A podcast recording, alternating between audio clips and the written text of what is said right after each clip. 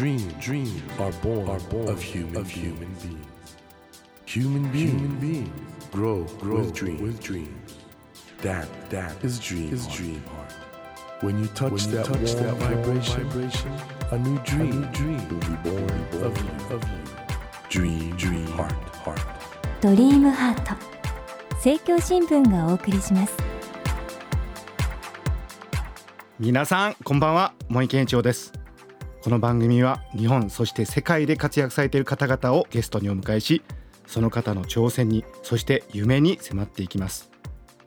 今夜も6月22日にミニアルバム Sing With Me をリリースされましたアーティストの坂本美優さんをお迎えします。坂本さんはミュージシャンのご両親のもとに生まれ1997年龍一坂本フィーチャリングシスター M 名義でデビューし1998年には本名で音楽活動をスタートされました。現在は音楽にとどまらず作詞翻訳ナレーションそして俳優などマルチな分野で活躍をされていらっしゃいます。今夜は坂本さんが音楽活動から学んだことや思い描く今後の夢についてなど坂本さんご自身にフォーカスしてお話を伺っていこうと思います。よろしくお願いします。お願いします。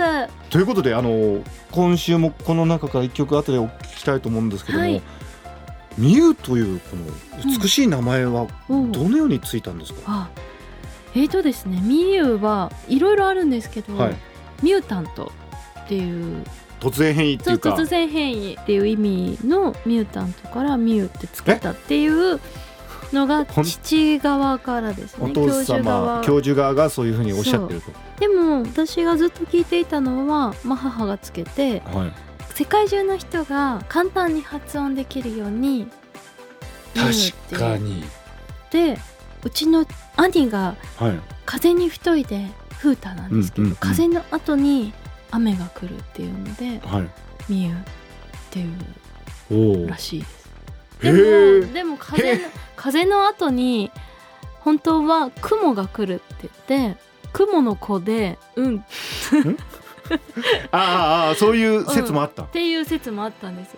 本気でつけようとてもとてもユニークなご両親でいらっしゃいますよね。止めてくれた親戚どうもありがとうって感じなんですけどあ親戚が止めてなかったら今頃。運になってたか。雲の子になってたかもしれないんですが、あの9歳の頃からニューヨークにいたんですよね、そうです。どうでしたかニューヨークいやーまあ最初はね子供だったのでもちろん英語も話せず急に現地校に放り込まれて、なんだこれはって感じでしたけどでもまあ子供だからこそ馴染むのも早くって、はい。英語もすぐついていけるようになったかな？すごい。うん。でもやっぱり戸惑いましたよね最初はね。こんなことじゃないですけど親がちょっとすごすぎるじゃないですか。世間的に見てもね。ねでも子供の頃ってどう見えてたんですか？子供の頃はまあ日本にいる方がそういうことは感じるし、周りの目もあるからうん。意識していて、はい。自分よりも長く親のことを知ってるファンの方々とかいるじゃないですか。はい。コンサートとかに行くと長年のファンの方々がいたりして、はい。そうすると私なんか例えば5歳だったら、うん。5年しかこの人たちのこと知らないけ ちょどあの人たちは10年音楽聴いてるんだよまあね。なとか、まあね。そういうことえそんなこと5歳で考えたんですか？考えてましたよ。だから自分のものじゃないなって思ってました。どっかで。家庭でもそんな風に感じてた？家庭ではやっぱり母親は母親なので、うん。もっとうちにいたしお母さんっていう面が大きかったですけど、教授はもう。教授はもう家にもいなかったしうん。怖かったし。え教授怖いの？怖かったですよ。えどういうところが？いやーもう好き放題でしたからその時代は。もう芸術家としての芸術家として。天才的な まあひらめきというか。そう言われていただろうしきっともうみんなにご迷惑をかけていたんじゃないかな。まあでも作品が全てをもう帳消しですよ、まあ、教授の場合はね。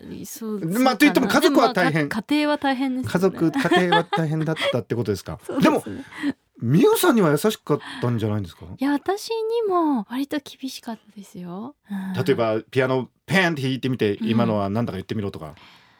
近い。でも近いの？近いな、まあ、なんで練習しないんだ？たまに家にいる時にちょっとピアノ練習すると何年もと練習えちょっと待って。しないんだパーンみたいな感意外と音楽についてはスパルタだったんですいやでも教えてくれるわけじゃないんでそこで。うん、教えてくれる忍耐力はないんです。よだからご自身ができすぎちゃうからもう止めちゃうのかな？まあどうやって教えたらいいかわかんないんでしょうね。まあ、自分ができちゃうからね、うん。だけど美羽さんはほらご両親とも偉大なミュージシャンだからうん。そのプレッシャーをうまくなんかねふわっと気にしないでやられてるように見えるんですけど。そうですね。今は全然気にしてないですけどデビュー当時も気にしてなかったんですけど、20代半ばが一番こうえ気にしてた時期が？気にするというよりは自分の行き詰まりというか親がっていうのは実は関係なかったんですけどうん。ただ自分の行き先自分の音楽ってなんだろうと思った時に親ほど自分の音楽を確立できてないなっていうのが恥ずかしいというか。ちょっとまずうん20半ばだし、比べる相手がちょっとね。それに比べたら大抵のミュージシャンは自分で確立できてないわけですから。でも大変でしたね。そうですね。でもまあそれは今の時代の自分のスタイルっていうのがあるなって途中から思って。で気づいたんですね。そうですね。それなんかきっかけとかあったんですか、やっぱり新しい作品をうんうん。親のこととか知らない外国の方と一緒に作ったんですよ。はい。それが良かったですね。私のことも親のことも知らないニューヨーク在住の中国系アメリカ人の方と一緒に3枚アルバム作ったんですけど、うんそれがそれはいいきっかけになってすごい良かった。うんうんうんうん。自由になっていったというか。そうですね。うーん。まあだけど逆にもう最近は今回のあの「Sing with Me」もそうですけど、はい。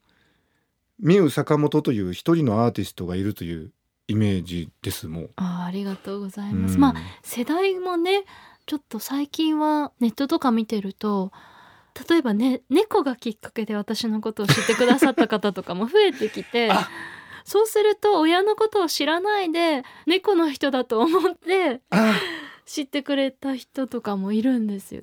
あ長く続けるとそういうこともあるんだなとそのうちこういうこともあるかもしれないですよね。あのさ坂本龍一っていうなんかすごい作曲家がいて名字同じだけどひょっとして親戚かなんか顔とか。似てないみたいな面白いですよね。ですよね。えっとそれ一応私の父なんですみたいな父。んですそういう風になっていくかもね。そうですねあの世代的にはうん親のことを知らない若い方々も出てきてるしそういう猫きっかけとかもあるし、猫きっかけ。う。ん、どんな風に広がっていくのかわからないもんだなと最近思いますね。うん、その猫きっかけの坂本美優さんが出しはい。たこの「シングイズミーという、はい。とにかく全米が泣いたじゃなかった。僕がまた10回ヘビーローテーションこと ヘビーローテーションで聞いたという。あの本当にこのアルバム改めてなんですけど4つの曲が1つの世界を作ってるっていうそこがまた素晴らしいなと思いまして、ありがとうございます。この選曲とかアレンジなどはどういう形で、そうですね。私とはい。スタッフとカントゥスの太田美穂ちゃんとはるか中村アレンジャーと本当にねみんなで曲を出し合って考えて考えて直前まで練った4曲なんですね。いっぱい候補はあってやりたい曲もたくさんあったんですけども今回はまそしてまず一発目だからっていう思いもあってこの4曲に絞られてきましたね。今回本当に自分たちの音楽性というか、うん。カントゥスとはるか中村とっていうのでどんな風に転がるのかうんうん。どんな風に広がるのかっていうのを、まあ、やりながら開拓していったというかうん。感じなので、これからやりたいことっていうのがもっともっと増えてきました見えてきましたね。そこなんですけどね、はい、今後のね坂本美優さんの活動ってどんなイメージでいらっしゃるのかなと。坂本美優 with カントゥスとしても、うんうんもう一枚作りたいと思っていてるんですね。はい、アルバムを作る予定でいます。今そういうの打ち合わせしてこうやっぱり選曲が時間かかるので、うんうんみんなの意見を取り入れながら選曲しているところなんですけども、これ我々としては今回のね4曲も素晴らしいんですけど、はい。い、わゆるあのフルアルバムというか、うん。それもちょっと期待しちゃうんですけどね。そうですね。ぜひもうやりたい曲が多すぎて、うん。フルアルバム作らないと。もうシリーズ化してうん、上中下やりたいぐらい。あのもちろん昔からの童謡もそうだし、海外の曲もそうだし、ありとあらゆるいい曲世界中のいい曲を歌い継ぎたいなと確かにこのフォーマットだといろんな曲がここに乗るような気がしますし、うんうんなんかもっとスタンダードナンバーなんかも我々聞いてみたい感じも、そうですかやっぱうり、ん。そうなんです やよそういう感じもあるんですよすごく、ね童謡とかね。うん、みんなが知ってる曲スッと入ってくる曲はいはい。も歌いたい、で聞いてみたいなっていう感じが強くありますね、うんあとはやっぱりりアニメーションのうん。中にこの曲が入ってたり主題歌になってたりとかいう感じもそう今回ミュージックビデオも作ったんですけども、はい。やっぱ映像にするとよりこう世界観が伝わるとはいはい。思うし、そういうところでの人とのコラボレーションっていうのも私たち本当にウェルカムねちょっとそこら辺見てみたいなって。ねなそうなったら発展していきそうなんですよね。今回もうん。私がコントロールするところ以外でどんどん転がっていくアイディアっていうのが大きくてどんなところでどんな出会いがあるか分かんないなと思いますね。もうなんかそれがこういう楽曲の持つ力というかその、うん、チームの持つ力なんですかね。周りがいろいろもう夢が広がっちゃうっていうか。そうなんですよ。ありがたいことに。あのーこの番組はテーマが「ドリームハートってことで夢というのをテーマにしてて、はい。どうですか？もうすでに第一線で活動されてるんで夢はまあ普通の若者からしたらもううん。みゆさん夢実現してると思うんですけど、さらに夢って何ですか？って聞かれたら。えーとやっぱり子供に自分の音楽は聴いてほしいし自分の子供だけじゃなくて、うん。私が小さい時にいろんな音楽を聴いて、うん。で CD を大事に聴いて育ってきた。で大事に大事に何回も何回も聴いた CD とかあるんですよね。そういう一枚に自分のアルバムがなったら本当に嬉しいしだからお子さんに手に取ってもらいたいっていうのはありますね。確かにね子供って一番見分けますよね、うん。聞き分けますよね音楽をね。そうそう。子供が聞いて好きだったら間違いないでしょ。そうなんですよ、ね。あそれいいですうね、ん、ぜひなんかこのカントスでもそうですし、うん。坂本美優さん単独でもやっぱりちょっとそういういろんな楽曲をこれからでもはい。作っていっていただきたいなっていうのと、あと猫水としての活動も。そうそう。猫水としては本当にもう、まあ、ライフワークですからねこれはおばあちゃんになっても猫は吸い続けますよ。もちろんそっちも真面目な思いがあってうん。やっぱ日本中の猫を本当に幸せにしたいとうんうん。思っているので、殺処分の問題とか、不幸な猫をなくすっていう そういう熱い思いはありますね。猫が幸せになるってことは人間もねそれだけ余裕があってちゃんと周りを見れてるってことですもんね。そうです、ぜひ日本が猫が幸せな国になるように、うん、私もちょっと応援させていただきたいとぜひお思います。願いします。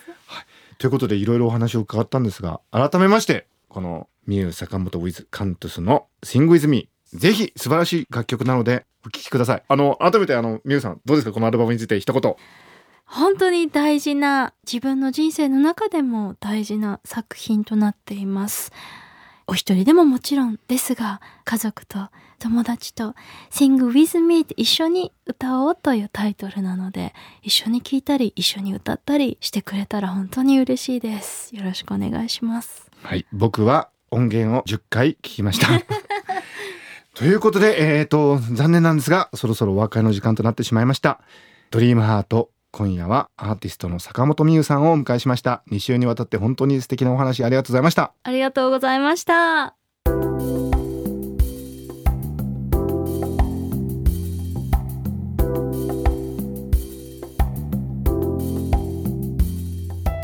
Dream, dream,